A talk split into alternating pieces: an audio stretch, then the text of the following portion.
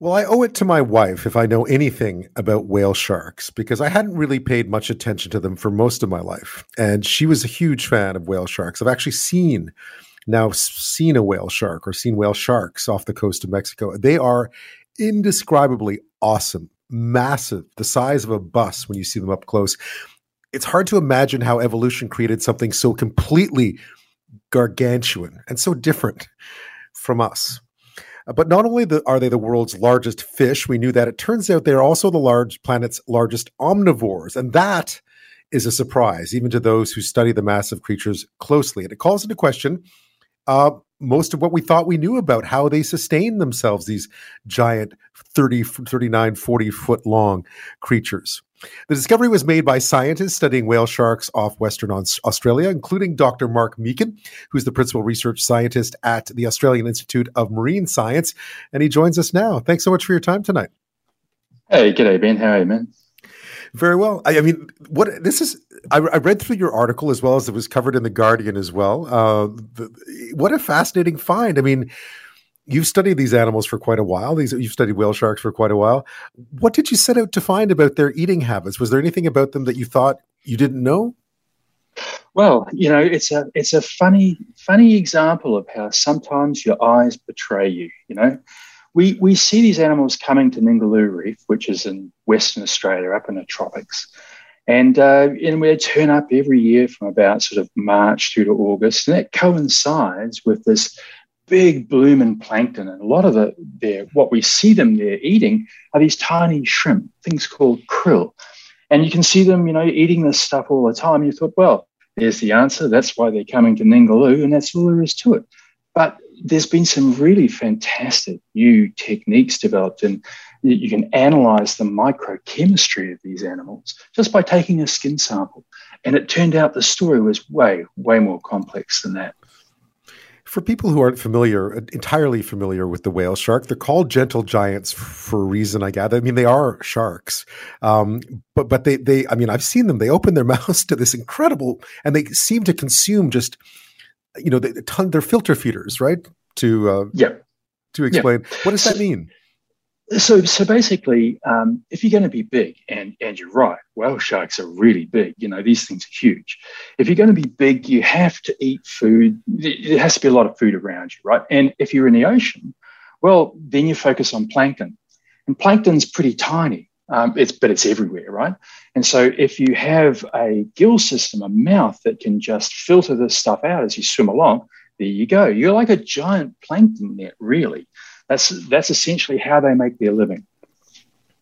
Because they don't have sharp teeth. I mean, we call them sharks, but they don't. They don't look anything like a shark that you would that you. They don't look anything like Jaws. In other words, no, they don't. I mean, you know, uh, they're the most beautiful animals. But put yourself out the front of Ningaloo Reef, Ben. Imagine you're floating on a nice tropical ocean. The sun on your back. You're snorkeling on there. You look down through the water. It's deep blue. You look out horizontally and you see this enormous shape coming towards you with this giant open mouth. And as it comes towards you, the silhouette resolves itself into this giant shark that's covered in stripes and spots. The sunlight's reflect, refracting off its back. It's just an incredible experience. It's like swimming with something that's just arrived out of prehistory into your lap it's really a, a, fabulous experience. I can see why your wife's so keen about them, and, and even after working on them for 20 years, so am I. And that's why this that what we found when we looked at their looked at their tissue was such a surprise. We thought we really knew something about these sharks, and it turns out that there's a lot more to it. Yeah, because even as as a neophyte, I mean, I, I remember swimming with them, and, and, and what was always what I was so amazed by was how quiet they were. how quiet these, you know, they, there's the massive thing, and all of a sudden you look beside you, and they're just kind of floating by. You know, it was it was. well, um, yeah, it's it's a it is rated as one of the top ten wildlife experiences in the world, and, and for very good reason you know, it is it is like swimming with prehistory. You've got to figure figure these things though. They're swimming along with their mouths open, and that costs a lot of energy. If if you talk to any fisherman, pulling a net through the water, it's an energetically expensive thing to do. So these guys what they're trying to do is they're trying to focus on areas where the, the little shrimp-like animals of plankton are all aggregated, things like windrows or fronts between water masses. And that aggregates their prey for them so that they can feed more efficiently. So they get basically more bang for their buck when they're pushing that so, net through the water. But the problem so for the sharks is sorry, the, mm-hmm. the problem no, go ahead, go ahead. Basic, the problem for the sharks is that those processes, those physical processes that aggregate their prey, the shrimps and stuff, also aggregate lots of marine debris. In this case, it turns out to be seaweed. And what we found was that these animals are actually uh, consuming an awful lot of seaweed too. And, and that was something that I mean I, I remember even being told when we were uh, went to see them that you know, they came to this area because of the krill. This is why they're here. This is what they eat. Mm-hmm. This is how they sustain themselves. And you've basically discovered that that's not really that's not really the case at all. They actually sustain themselves also with something entirely different, which is which is fascinating. Well, that, that's the thing. Okay, you know, you've got this energy expensive sort of mode of feeding, filtering things out. And what do you do if you get if you swallow some floating seaweed? Well, you've got a couple of choices, right? Sharks can vomit up their stomachs. So they could just get rid of the whole thing, but that would be an energetically really wasteful thing to do. The alternative is that you actually hold it in your gut. Um, but the problem there becomes well, you're actually taking up space in your gut that could be used for food.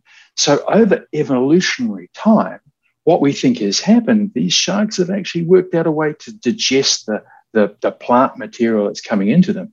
And so turns out that when you look at their, the microchemistry in, in their skin, these tiny skin samples we take from them, it, it tells us that these things are really eating quite a lot of the, the floating algae. Did it did it answer any questions that you had about how such a large animal could sustain itself continuously? Did, did it did it solve any? Once you found that out, did, was there an aha moment? Aha! I understand now something about them that now makes more sense.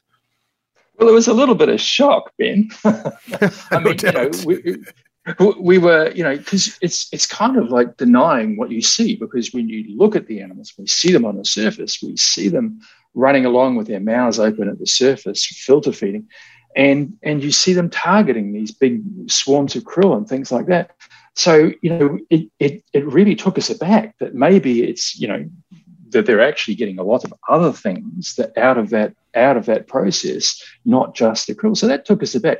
But in some ways, it it, it does actually stand to reason, because if you look on land, all the biggest animals ever since the age of the dinosaur have all been herbivores, and they're herbivores because they're you know the, pl- the planet's green. There's lots of plants around. And if you're big, you want to feed on something, a food source that's very abundant. So basically, all these big things tend to feed on, on, uh, on plants, on land, on land. But this is the first instance we've found that, that the same thing may be true in the oceans as well. Because in this case, I mean, you actually described it as sort of having to you know changing everything we knew about this particular animal that's well researched. I mean whale sharks are not unknown uh, to us but there's a lot we don't know. But you described it as sort of changing everything we knew about them which in scientific terms is a big statement. It is. Um, well it's certainly changing it's changing the evidence before our eyes. That's that's the real thing. And and i think it turns out that it, it's a lot more complex than than just the surface, uh, the surface appearance. And so much of science really turns out to be like that, Ben. You know, once you once you scratch the surface, there's a whole lot more there. And when we look back in history, um, you know, the biggest herbivore uh, on land at the moment, the, or sorry, the biggest omnivore on land at the moment is Kodiak bear, and that thing's about 680 kilos. Um, and and if we look back through the whole sweep of time, back to the dinosaurs, then there's a thing called uh, Deinocheirus, which is which is a, a, a, herbivorous dinosaur that got to about seven uh, seven tons. A whale shark, thirty tons, probably more. Um, we're really talking the largest omnivore that that you know. I, I I'm a bit reluctant to say they're the largest omnivore that's ever been because the fossil record is very incomplete. And tomorrow, someone will probably turn up a large, you know, omnivorous dinosaur that'll make a liar of me. But um, as far as we know, this is one of the largest omnivores that has actually ever existed on the planet. Incredible thought.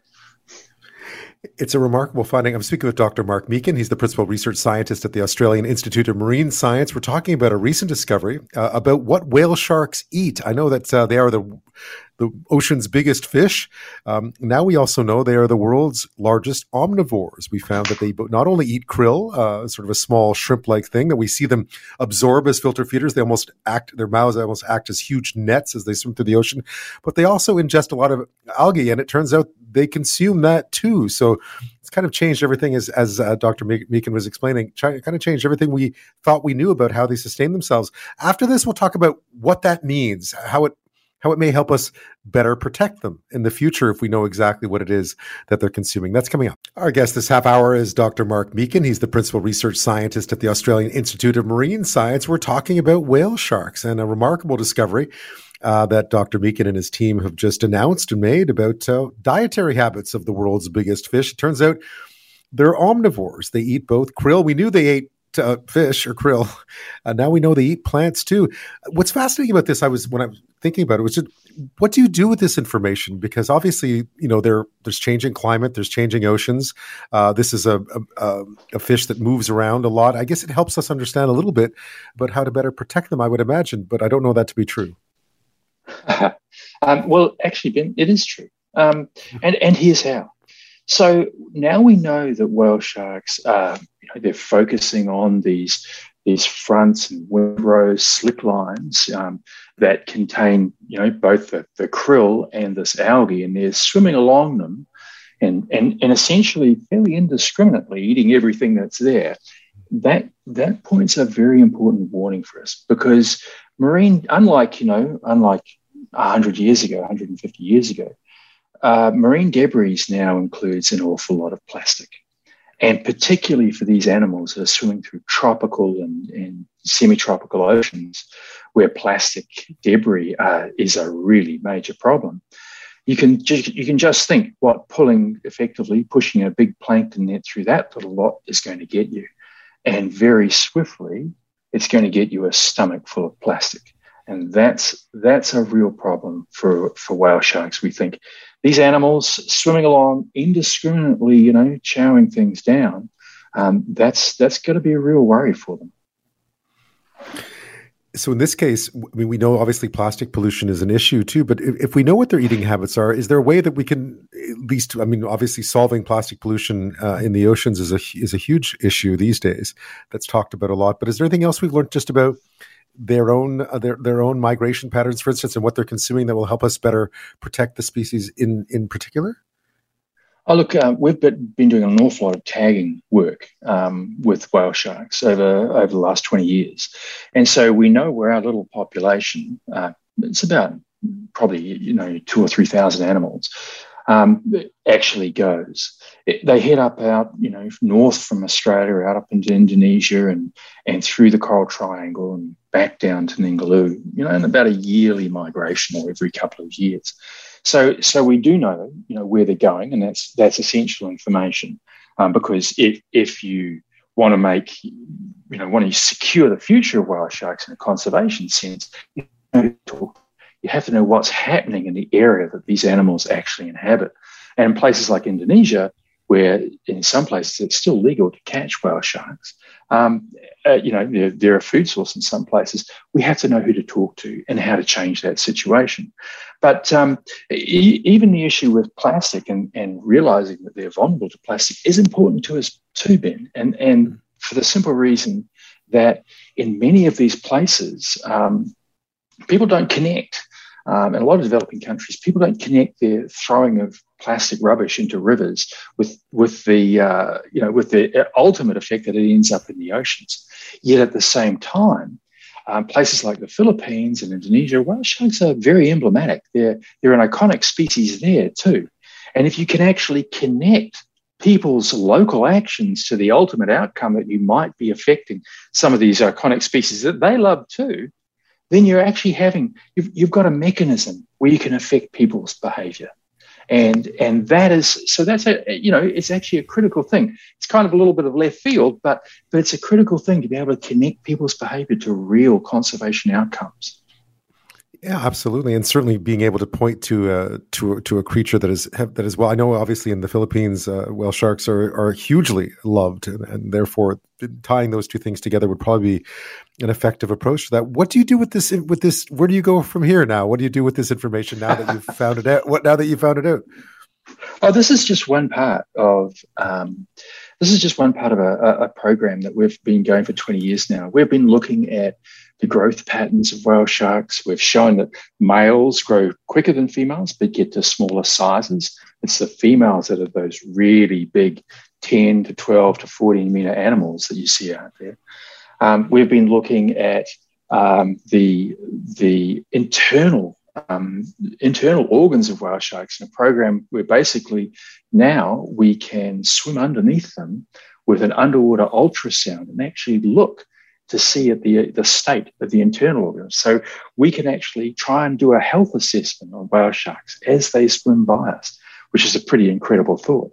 Um, we've been we've been looking at uh, whether the individuals at Ningaloo are, are, local individuals, whether they hang around, how many years they're sighted, and as I said before, we've got a long-term tagging program that looks at where these animals go, and that has direct conservation outcomes for the uh, for the species.